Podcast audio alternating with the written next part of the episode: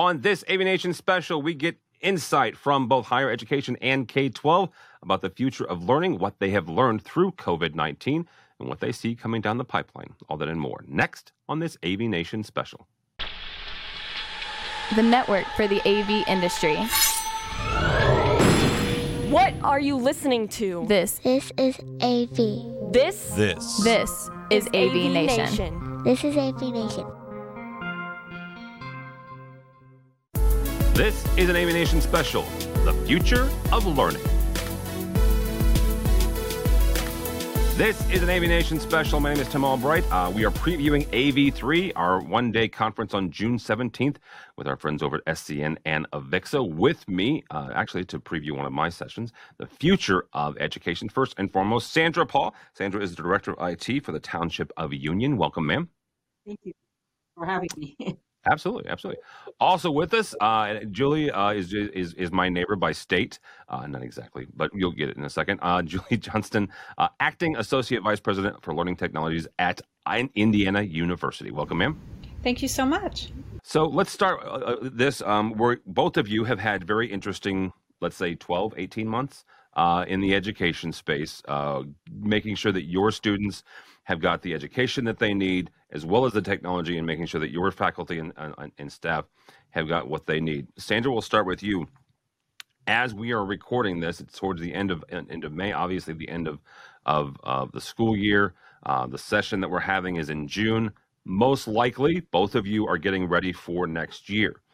What, Sandra, have you guys done in the last couple of months to prepare for next year? And what are you learning as as you, you do kind of have a hybrid model at least for the next at least for the next next school year and possibly the next two school years? Well, right now, um, our governor has decided that we're not going to offer remote learning at all in the fall. So um, um, that has changed a couple of times, but uh, as of right now, I know there's no virtual learning at all for this coming September. But in preparation, just in case if something similar happens again, um, where he um, closes all our schools, we're preparing all our classrooms to do hybrid learning from um, K through 12th grade. One of the ways we've been doing it basically is we've been um, using a TV type touch panel that has um, interaction for not only the teachers inside the classroom or the students inside the classroom, but we also have it where it can also be interactive for a student at home. So um, there's a web-based device that comes with the device, uh, web-based software that comes with the device, and the students can join the class and both students at home or inside the classroom have the ability to interact with it. So it, I mean, as far as basically what we've been doing, um, it has actually been pretty stressful because no one anticipated this would happen. And um, in my 20 over 20 years of being in K-12, this is the first time I've actually had to try and figure out how to do both school in a building and school at home. So it's been interesting um, in trying to figure out what to really do. And we've some things that have worked is compared to what I was talking about, making sure every student has a device, making sure every teacher has a device has been also um, been very productive. Uh, we've been doing a lot of pilots with different types of software that for educational purposes, um, you know, and then also the different policies we've come up with, you know, do you keep a camera on? Do you keep a camera off? Do you, you know, those are just some of the things that we've been going through. Um, we've come up with, I think, a pretty good program for the fall, and um, I'm looking forward to see what's going to happen in the future. Uh, I think it's a great time to be in education, even stressful, but it's still a fantastic time to be in education. I, I, I, do love your attitude because I agree with you. it, it is it is a is an a, a, a, interesting time, uh, certainly a stressful time, but also one that, that that lends itself to creativity and innovation.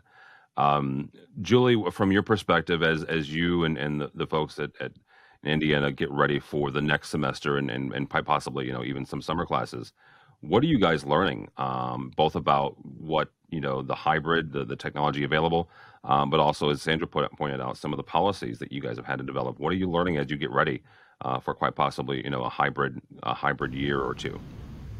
Well, actually, we're trying to get back to normal. We're, we're, we're hearing that we want as many students back on campus as possible. And so, you know, the, the, the fact of the matter is uh, the hybrid and or HyFlex may be not the norm, but the exception. So uh, what's going to happen for us is uh, just uh, working with the faculty that want to continue this. So we're asking faculty, what do you want to keep? What do you want to keep in the classroom that you've learned from this past year? And some of the things they want to keep are uh, the connection uh, virtually for, you know, student collaboration groups, for example. And so that's new, this new feature of everyone was on Zoom or everyone was on Microsoft Teams. And so how can we leverage that and en- encourage flexibility and collaboration? We also have learned that they want to keep uh, some type of an online presence for their courses. Uh, we mm-hmm. already had had Canvas available for all faculty, but there's a new escalated use of, of that tool. Thus, and keeping that, keeping a, an online presence to support their on site curriculum uh, will be something else they want to keep. They also want to keep uh, video. So we are expanding that. We've expanded and created video production studios at all of our campuses. So we'll have the ability for faculty to go in and, and produce high quality video work as well as the ability to just create more engaging video content. We're l- launching some video projects with a company called PlayPosit, which allows you to create interactive videos and instead of just segmented videos. So stop checkpoints for students to check for understanding. So the classroom designs itself as we move forward and we are creating new classrooms, we're obviously thinking a lot more about smarter cameras and smarter microphones. Uh, the the classroom design of two years ago does not look like the classroom designs moving forward. We're constantly thinking, what can we do now as we move forward with classrooms that could be more HyFlex as faculty want to continue to try that mode. All right. Real quickly, if somebody's not familiar with with the, the software Canvas, can you give somebody kind of a, a 30 second uh, pitch on what exactly that does? Sure. Canvas is an online course management tool. Uh, thus, you can generate all types of course activities. You can post your syllabus. It's a communication tool with all of your students. It keeps um, all of the content for your course in one, one spot. You can deliver an entire course online through Canvas or just have it as an enhancement to your face to face class. All right, very good. Sandra, one of the things that that we have, I, I've advocated a, a child in, in middle school as well as in in in, uh, in high school here. Um, one of the things that that we've all kind of learned over the last year or so is is having that continuing that that interactivity, right? Uh, and whether the, the this classes are, are going to be continued as, as hybrid, flex. You know, one of the things that that that all of the instructors, at least that I've talked to, are are talking about is making sure that that the collaboration, the, the two way communication teachers certainly but what are some of the other areas and some of the kind of the hurdles that you guys have faced over the last year in making sure that everyone can, can be heard and that you, you can have that interactivity? Well, that has been definitely a, a hurdle we had to go over.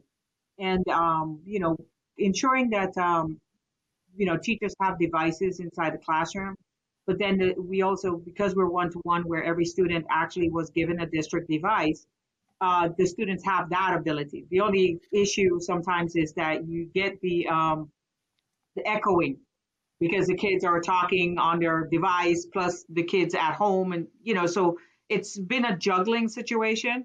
One of the things that we've um, tried to basically do in a lot of ways is try to assist our teacher by providing certain skill levels and training so that they know basically how we, they can juggle between those things but we've also piloted quite a few um, devices to try and see how we can um, make it more interactive for both students in school or outside of school.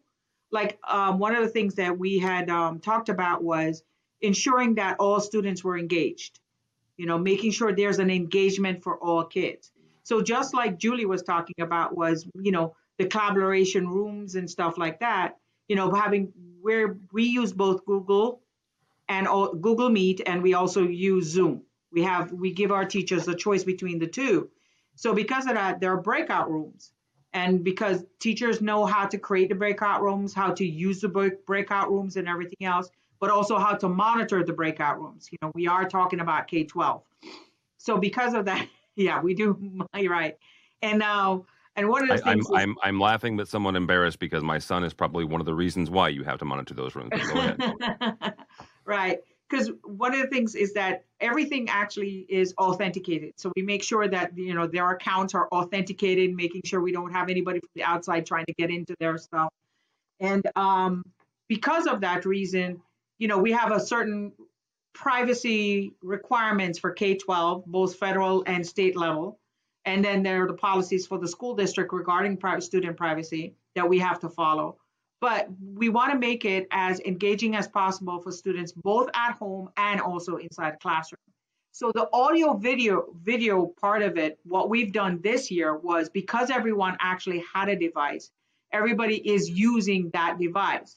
But we've been piloting certain sound bars and video bars inside the school district to try and find something that would work um, you know smoothly for our teachers and be able to do that. But we're still in the process. This is not something that, you know, we've decided on or anything yet. We're still piloting stuff. Yeah, absolutely.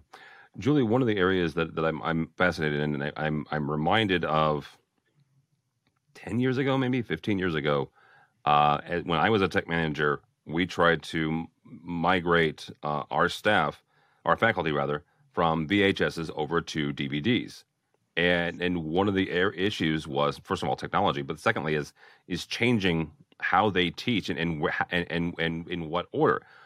Are you finding any any sort of of you know issues? The the the big word here is pedagogy, right? Is, is how they're teaching, right?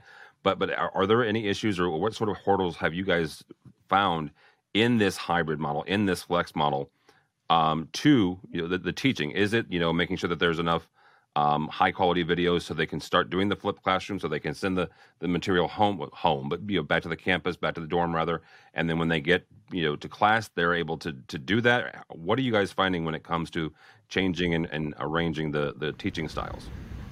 So we had launched an active learning initiative called Mosaic, and if you want to check it out, it's mosaic.iu.edu uh, around faculty support and pedagogy in active learning classrooms. And after a five year period, we had a significant amount of faculty who had gone through that, that program together.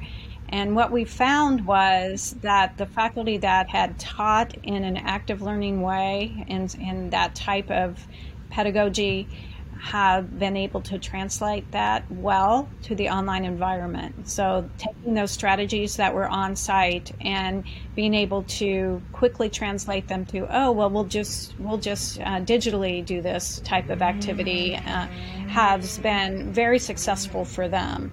Now, um, from a whole, you know, we have a lot of faculty. I, am sure there's been challenges that we don't know about, but that is just a kind of a success story on, on the side of the active learning uh, faculty members.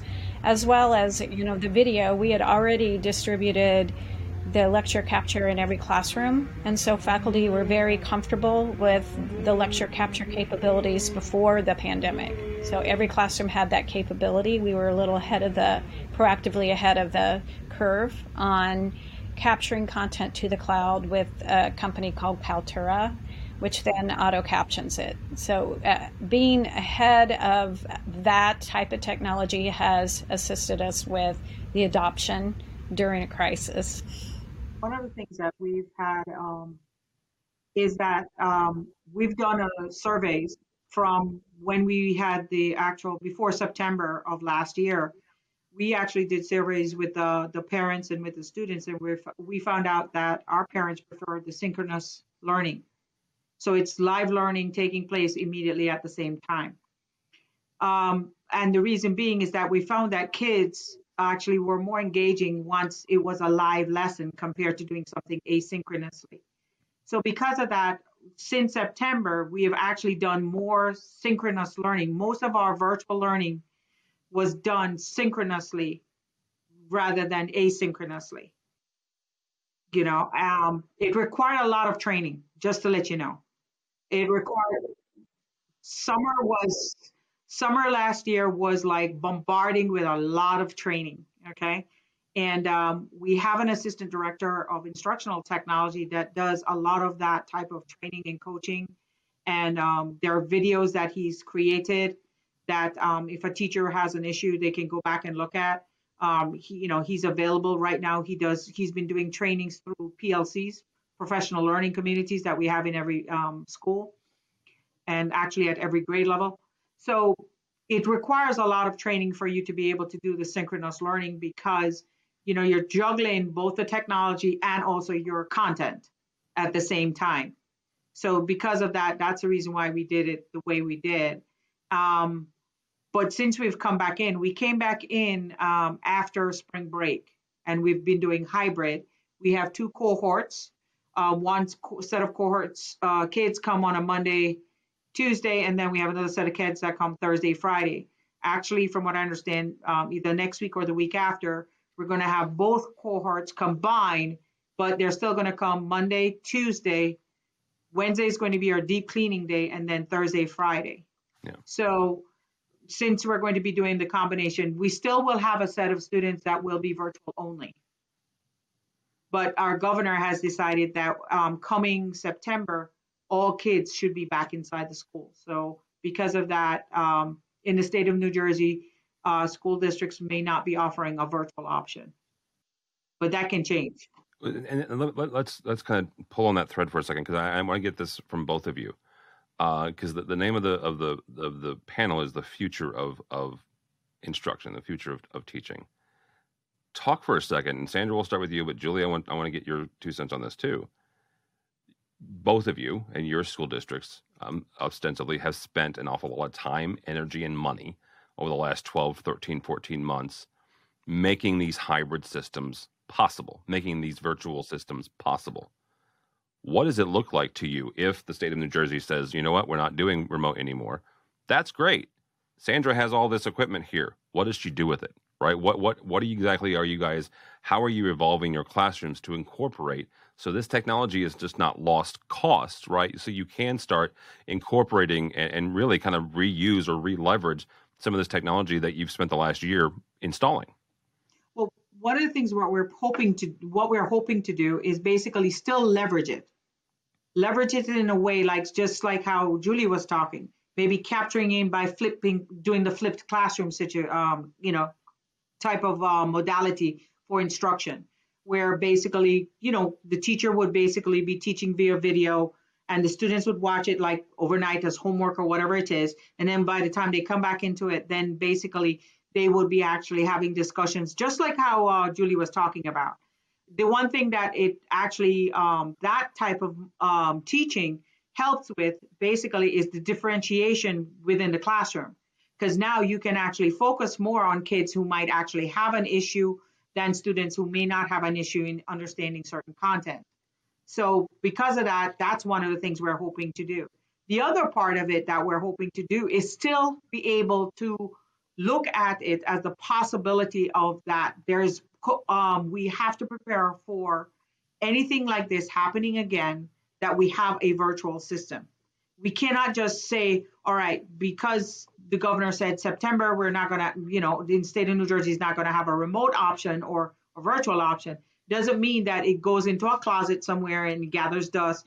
No, it means that now we can be a lot more creative and innovative inside the actual classroom too because now you have the ability to go way beyond than the four walls you know right now i mean i we could actually have some of our students be taking courses with julie's professors or you know her classes and be able to say okay let's do a dual enrollment you know rather than take some of my math classes here inside my high school i'm going to be taking it with university of indiana you know that type of thing there's a lot of to me i think this whole thing I'm getting a little bit too excited.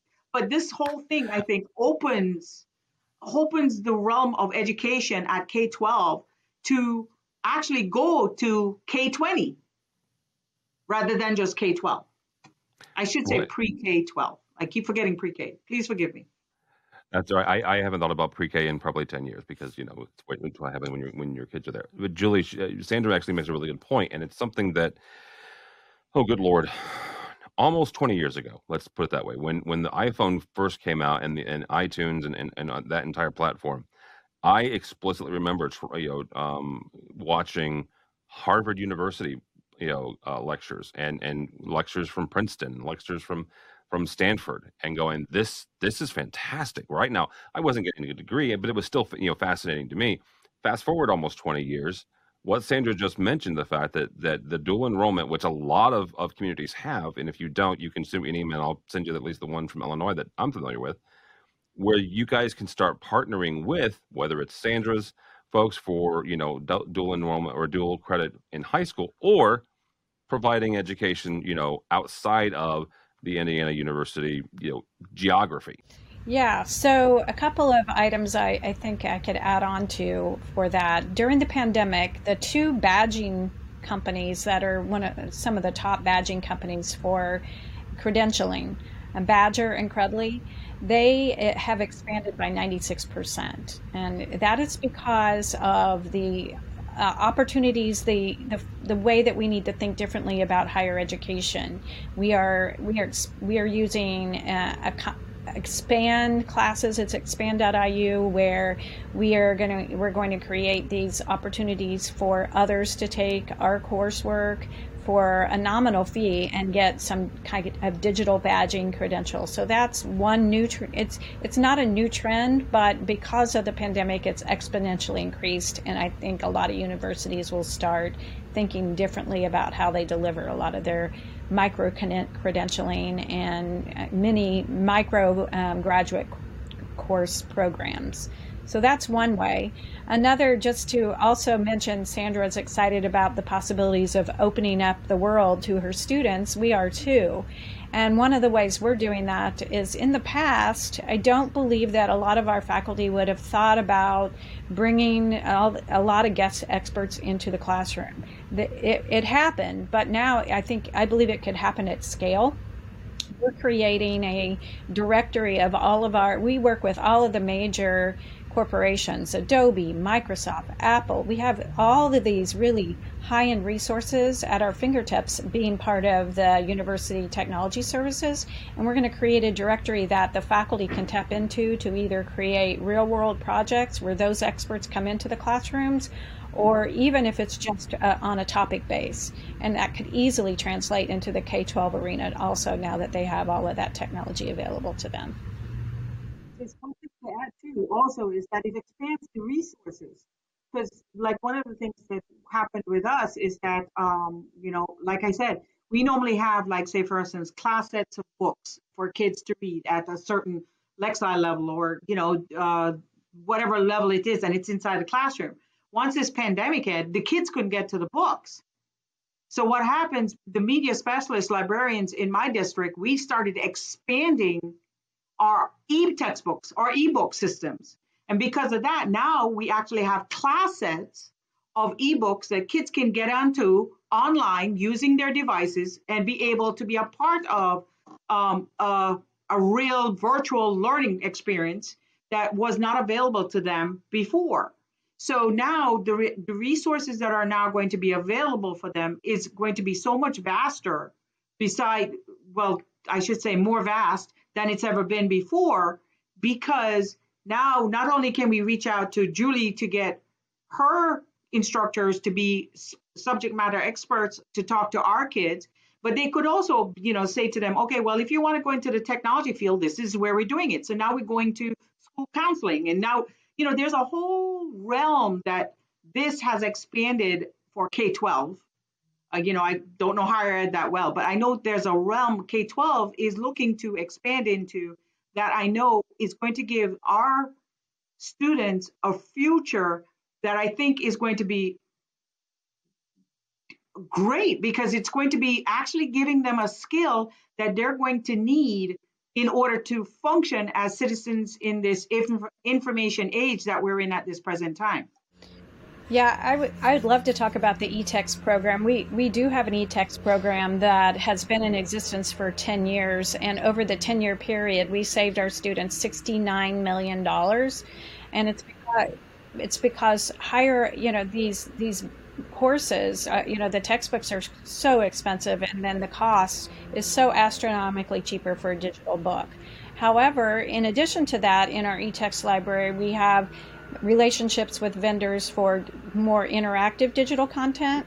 And so, like Sandra said, all of a sudden now they're they're migrating to these really more engaging platforms for for our students in in lieu of the traditional textbook. And so we'll just see that grow. Uh, we we are now at 60% of our students have at least one digital book or digital curriculum of some sort. And I can't imagine why that wouldn't also translate to K 12 especially with your one to one initiatives that you have. That is absolutely, and it'd be fascinating to watch this as it as it evolves. Uh, thank you both so much. Uh, I look forward to, to spending some more time with you on June seventeenth. Sandra Paul, if somebody wants to connect with you, how do they do that? Uh, they can. I am on Twitter at spaul six four one four. Um, they so that's normally the easiest way to get a hold of me. Just connect with me there, and um, I follow me, and I'll follow you. All right, very good. And Julie Johnston, how do people connect with you? They can also connect with me on Twitter at JohnstonJ1. All right, very good. Uh, for us, for AV Nation, go by our website, avnation.tv. That's avnation.tv. Uh, but more importantly, go by uh, the AV3 website, AV3 event, uh, and register. Uh, we'll see you June 17th. I'll be able to uh, to hang out with these two fine ladies uh, for about an hour, um, talking about the future of learning. So all that and more at avnation.tv. That's